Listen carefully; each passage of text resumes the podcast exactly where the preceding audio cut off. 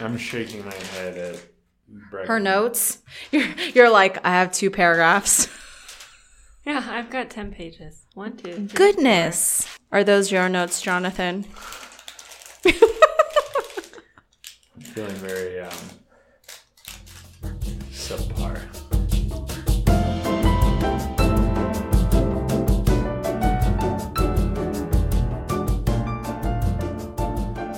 Welcome to another episode of Gem Junkies. I'm Jonathan, And I'm Brecken, and we have a fun episode today. Colorado. Yeah, the second most gem rich state in the country, It is after, California. and so funny they come after each other alphabetically. Yeah. Which, you know, here we go. Our two biggest states, boom, boom, right together. Right together. Most interesting. Well, I mean, I don't know that because I haven't gone through all the states yet, but California and Colorado have proved to be extremely interesting. Yeah. Uh, good week, Yeah. great week, exciting times. Jonathan found out he was related to Charlemagne. How did that come up? Well, do you want to tell? It actually has to do with jewelry. Kind of, yeah. So my great uncle and my great aunt, so David Tesrick, Uh huh. who was the international president of Schering Plough Pharmaceuticals, Mm. um, and his wife, who was supposedly A Brazilian princess. supposedly, but then Oh, my yeah. but then my other aunt said at dinner that she was just a um, a beauty pageant, like so. Queen, queen, Anyway. either way. So we were trying to figure out her last name because we know her name is Nancy, Aunt Nancy, but we didn't know her last her maiden name, and so I got on and started doing some genealogy, trying to track it down, which I didn't do because he got remarried, and so I was able to find his Mm-hmm. We were- second wife. So this all came about because we have a piece of jewelry that Right. we believe belonged to her. which it didn't. It now didn't. that we're understanding, it was actually a gift that he, that the two of them gave to my grandmother Yeah, and it's probably it's a suite of amethyst. of amethyst. Of probably uh, they bought it in Brazil, so it's Mm-hmm. probably Brazilian amethyst, and it's an 18 karat gold, and it's a big necklace and earrings and ring and So It is John, the Bracelet. tiniest ring size. It's Yeah. like a three and a half or a four. yeah. Oh, I didn't. I haven't ever tried the ring on It's- the one ring in house that might fit me. there we go. It's super re- tiny. It's really tiny. Anyway, it went out to a, a sale from one of our clients at Morrison Smith.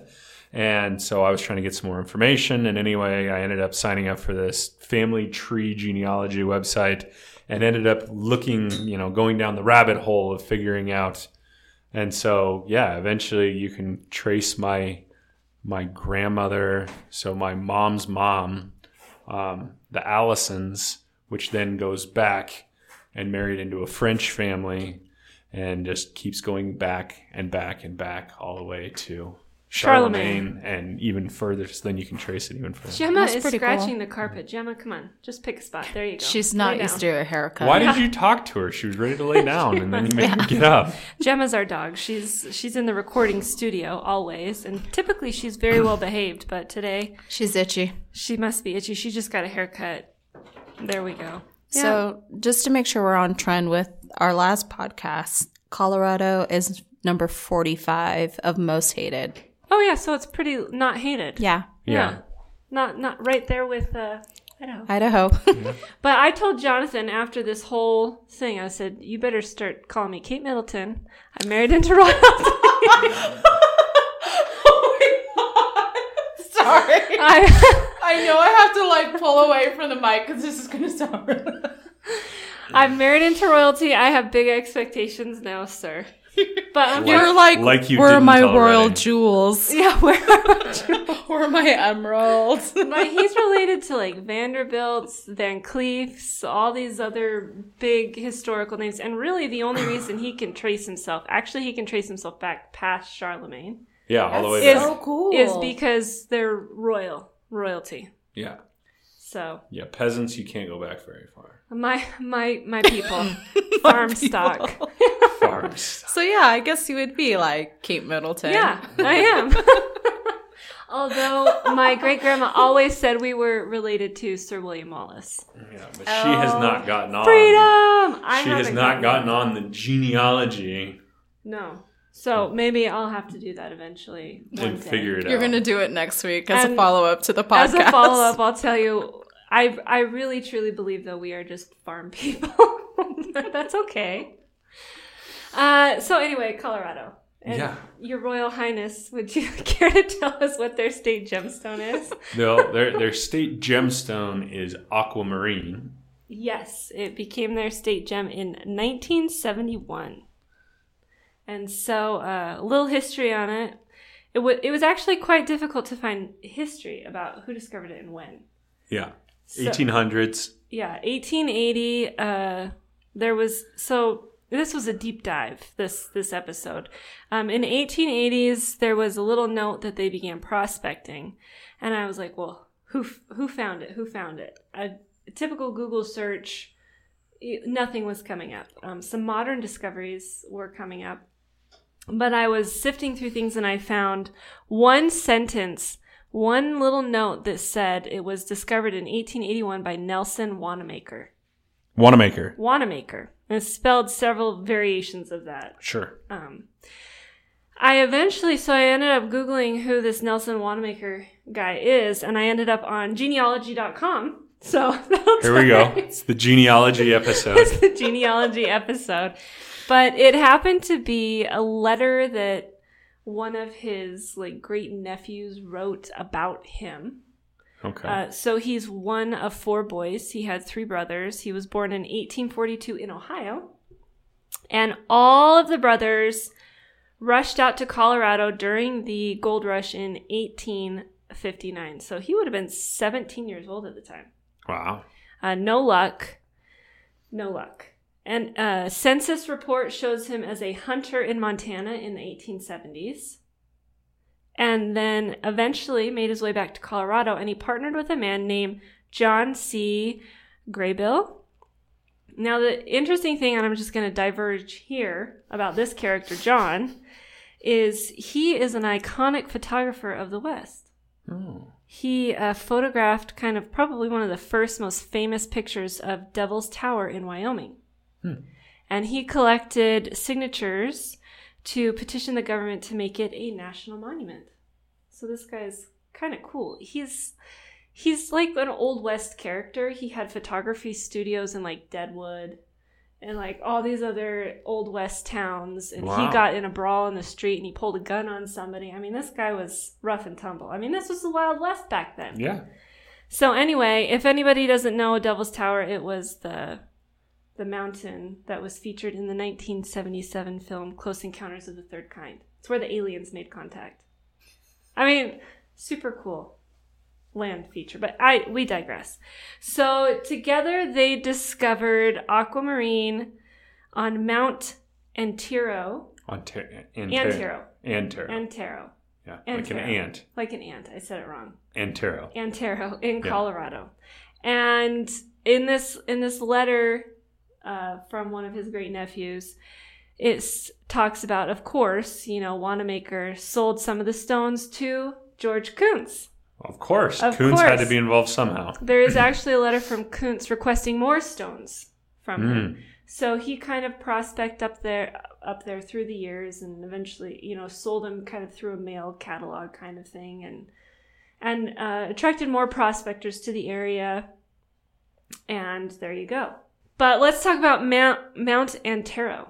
So it's over 14,000 feet tall. hmm And that's the interesting thing is in this area in Colorado, um, it's in the Rockies where they find where they find all these. Amazing skiing. Yeah, but it's it's actually a little further south than where most people think of Yeah. for the for skiing. so it is so it is like southwest of Denver.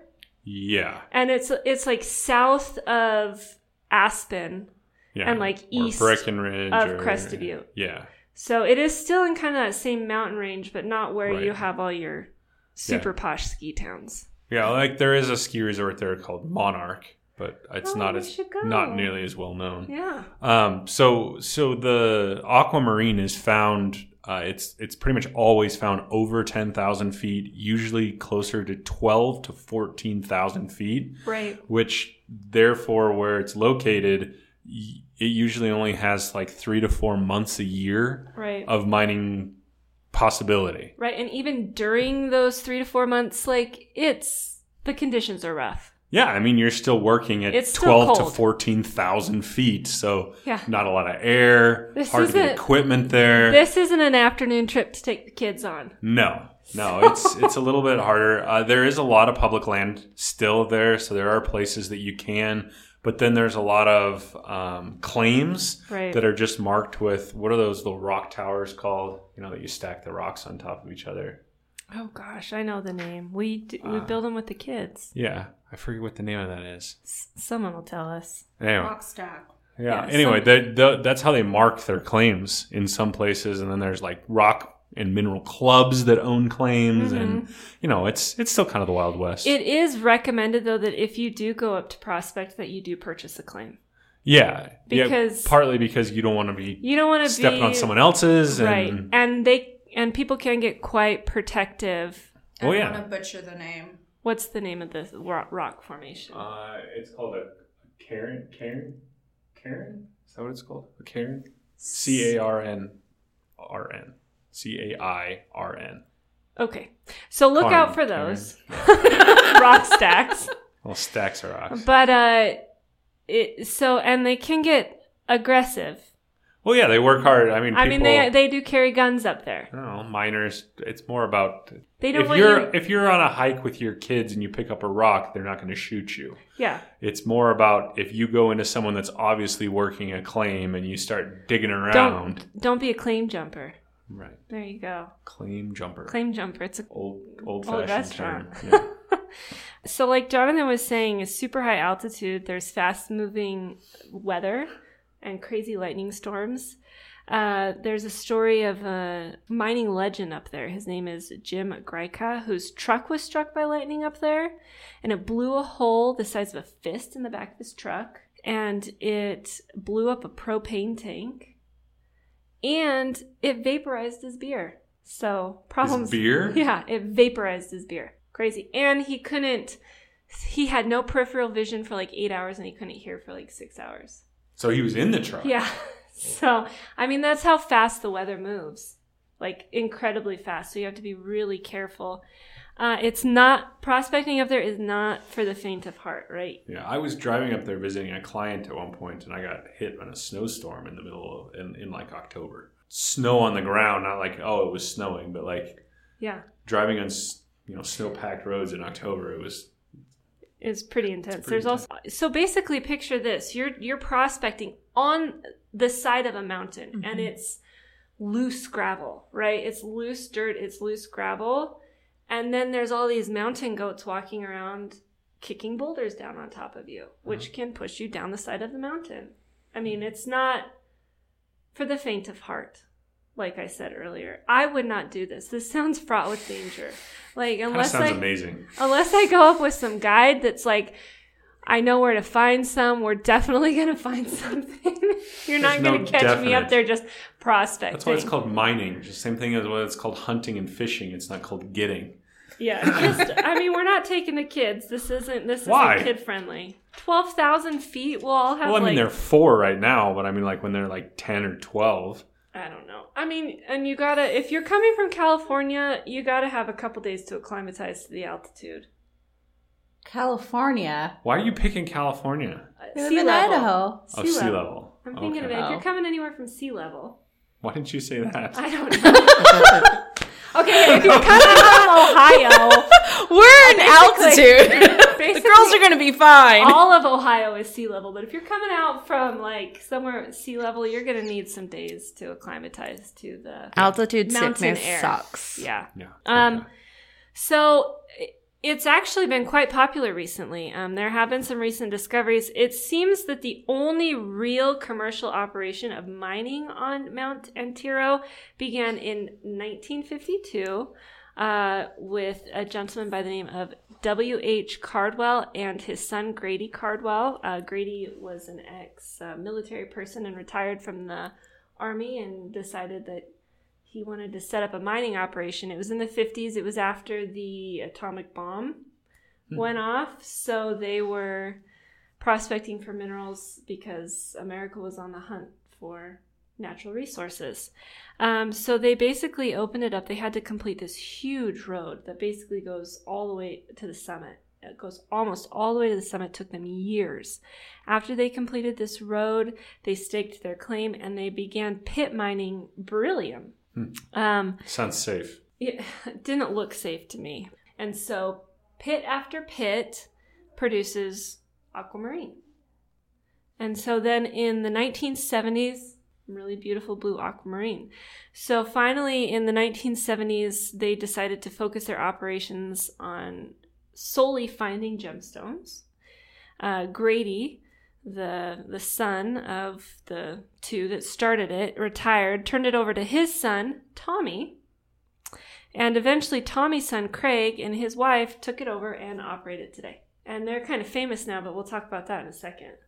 Because now we're going to go talk about another guy who found like the largest aquamarine crystal ever in Wow. Colorado in 2004. So recently. Yeah. Okay, so in 2004, a man named Steve Brancato discovered what is known as Diane's Pocket, and he named this after his mother. Isn't that Aw. sweet? Um, it contained a 37 by 25 inch aquamarine crystal, Wow. weighing close to 100 pounds. That's a big crystal. If you do want to go see it, it is on display at the Denver Museum of Nature and Science. But I mean, a pretty incredible chunk of aquamarine. Now, this guy, he's quite the character. Um, he was in the area prospecting for topaz, which he had found earlier.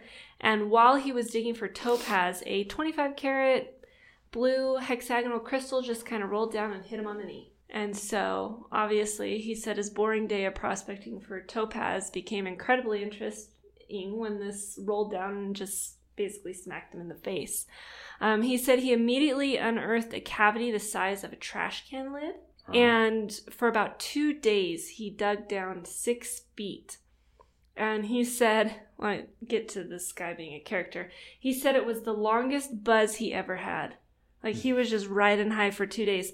He said he was cold, but he didn't know it. His fingers were bleeding, but he didn't care. He was just digging for two days. He said he kept having to replace the battery in his headlamp because he was just digging through the night. Finally, a friend climbed up and found him just surrounded by crystals. I mean, can you imagine? So his friend helped him dig for about two more days, and they packed out about a hundred aquamarine crystals. Um, there's actually some really nice specimens of it still intermixed in its matrix with other gemstones that you can see at other museums in Colorado. I mean, I mean, I'm pretty incredible find Yeah. for you know prospecting topaz. Um, mostly though, your aquamarines from Den or not from Denver, but from Colorado are sold as specimens. Yeah. Yeah, you don't really see them being faceted or cut for jewelry. Not as much. I actually have that. never seen one faceted or cut for jewelry. I've always seen them as specimens. Yeah. But maybe that's where I'm looking. Maybe I don't Yeah. know. Well, Tucson and Yeah, Mineral Tucson. Mineral places. shows their specimens.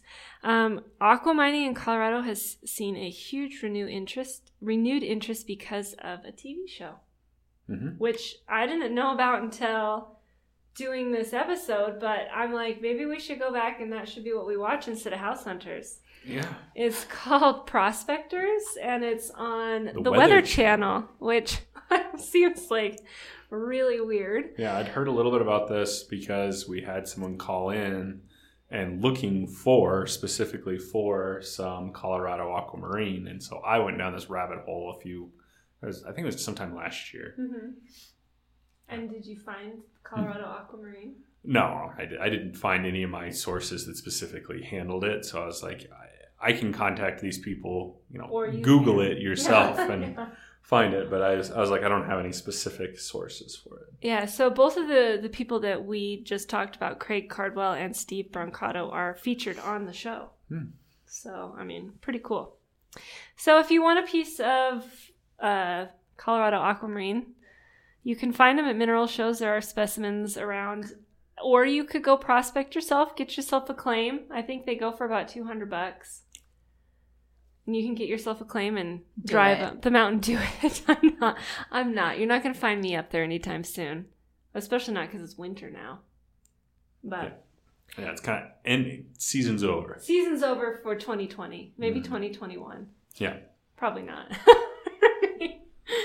All right. So, uh, another cool thing about Colorado is it has quite a beautiful state mineral. And we haven't really talked about state minerals at all because, let's be honest, they're not, some of them aren't super interesting. Yeah. Some of them are more rocks.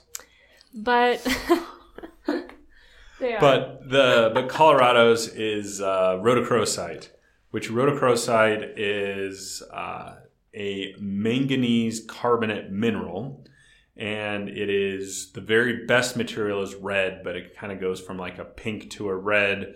Um, sometimes it has other trace elements and trace that make it go kind of yellow or brown or something like that. But most of the time, it's pink to red. Um, and that's from the manganese. yeah, and from the manganese. And it, uh, we don't talk about it. We haven't talked about it as a gemstone, even though it is kind of a gemstone as well as a mineral because it's so soft. Mhm. Is it's a three and a half to four on the Mohs scale, and it has perfect cleavage. In three directions. three directions. I mean, that's, that's So it's incredibly difficult to facet. Um, you can find faceted material. Obviously, it's really only good for like pendants and earrings because Yeah. it's so soft. Yeah. Um, It's but also it is difficult to get a really nice polish on it because it's so soft. because it's so soft. But it is beautiful. It's a really, it really beautiful it's, red. It's an electric color. red. Yeah. Um, and so it's it's it's really beautiful and interesting. And there's been um, it's it's probably more well known from Colorado from the Sweet Home mine in Alma, Colorado, um, which is south of Breckenridge. Yeah. Um, I have some more things to add about the, the stone rhodochrosite. So, what Jonathan's talking about is called single crystal rhodochrosite, and that's found in Peru, South Africa, and this mining region in Colorado. But there's also another that people are probably a bit more familiar with when we talk about rhodochrosite, which is it's uh, it's a translucent to opaque aggregate specimen.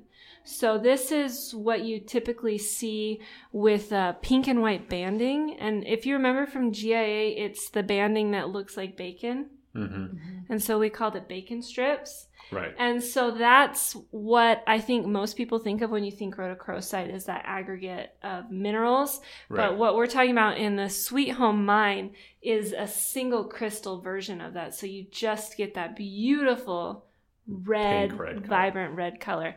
And uh, I just, I mean, it really does look like bacon strips. So that aggregate stuff. I mean, that's how we, that's how you separate it from like rhodonite, which is another. I mean, you get those two pink, confused. pink yeah. color as well. Yeah. But all right, I digress because we were talking about bacon. I had to talk about bacon. So the Sweet Home Mine, which is the most famous of the mines in Alma, Colorado, um, it's at about ten thousand five hundred feet. So again, a high mining area. I I mean, it's not far from where the aquamarine is found. I mean, they're not close, but they're not far. They're both in the Rocky Mountains, Yeah, there you go. which goes from what Mexico to Canada. Yeah, No, no, I mean they're, so not, they're not- that far apart. No, they're in not that they're not that far apart in Colorado, but they're they're part of that same mountain chain. Um, but it's a different area. This is much closer to where most people think of for the ski areas for for in Colorado and Yeah. so forth. So the Sweet Home Mine was discovered in 1873 uh, by gold prospectors. So they were they were going up um, all the canyons and gullies in Colorado looking for more gold, and they found a silver ore deposit um, that they named the Sweet Home Mine. But this silver mine was not incredibly successful at all. So early miners thought that the silver veins um, high on top of the mountain, it's uh, Mount Bross, might continue uh, to to the mountain's core. So what they did was they uh, tried to intersect the veins and they tunneled straight to the base of the mountain, which didn't really help them with silver mining, but became especially exceptionally useful for rhodochrosite mining. and so they they tunneled like a half a mile into the base of this mountain. Um, little silver, but by the 1880s, the Sweet Home mine became famous uh, among collectors for the highest quality rhodochrosite specimens. Uh, the mine closed in 1893 after the price of silver dropped, and then it was reopened in the 1920s uh, by a gentleman named Edwin Spray. And at that time, there was an amazing pocket of rhodochrosite that was discovered in 1926. And one of the interesting things I found out was all of that rhodochrosite, all those specimens were bought by one dealer in Colorado Springs for $900. Hmm. You can't even buy a, one tiny specimen of rhodochrosite from Sweet Home Mine for $900 now. I mean, he bought like the whole pocket, a big, beautiful pocket. Um, in the 60s, the mine was leased out to a Texan where they drilled, uh, 1966, they drilled into a pocket that would basically redefine what collector quality rhodochrosite was. Like, this was like material they had never seen before. And it was during this time that they discovered what was known as the Alma Queen. And at the time, I think they self named it the finest mineral specimen in the world.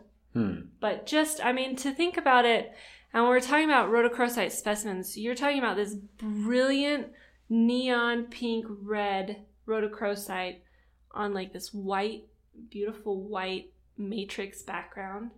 So it it really is a stunning mineral. Right. Um, they closed the mine again in 1967 because silver prices were too low. Uh, through the 70s and the 80s, demand for mineral collecting increased.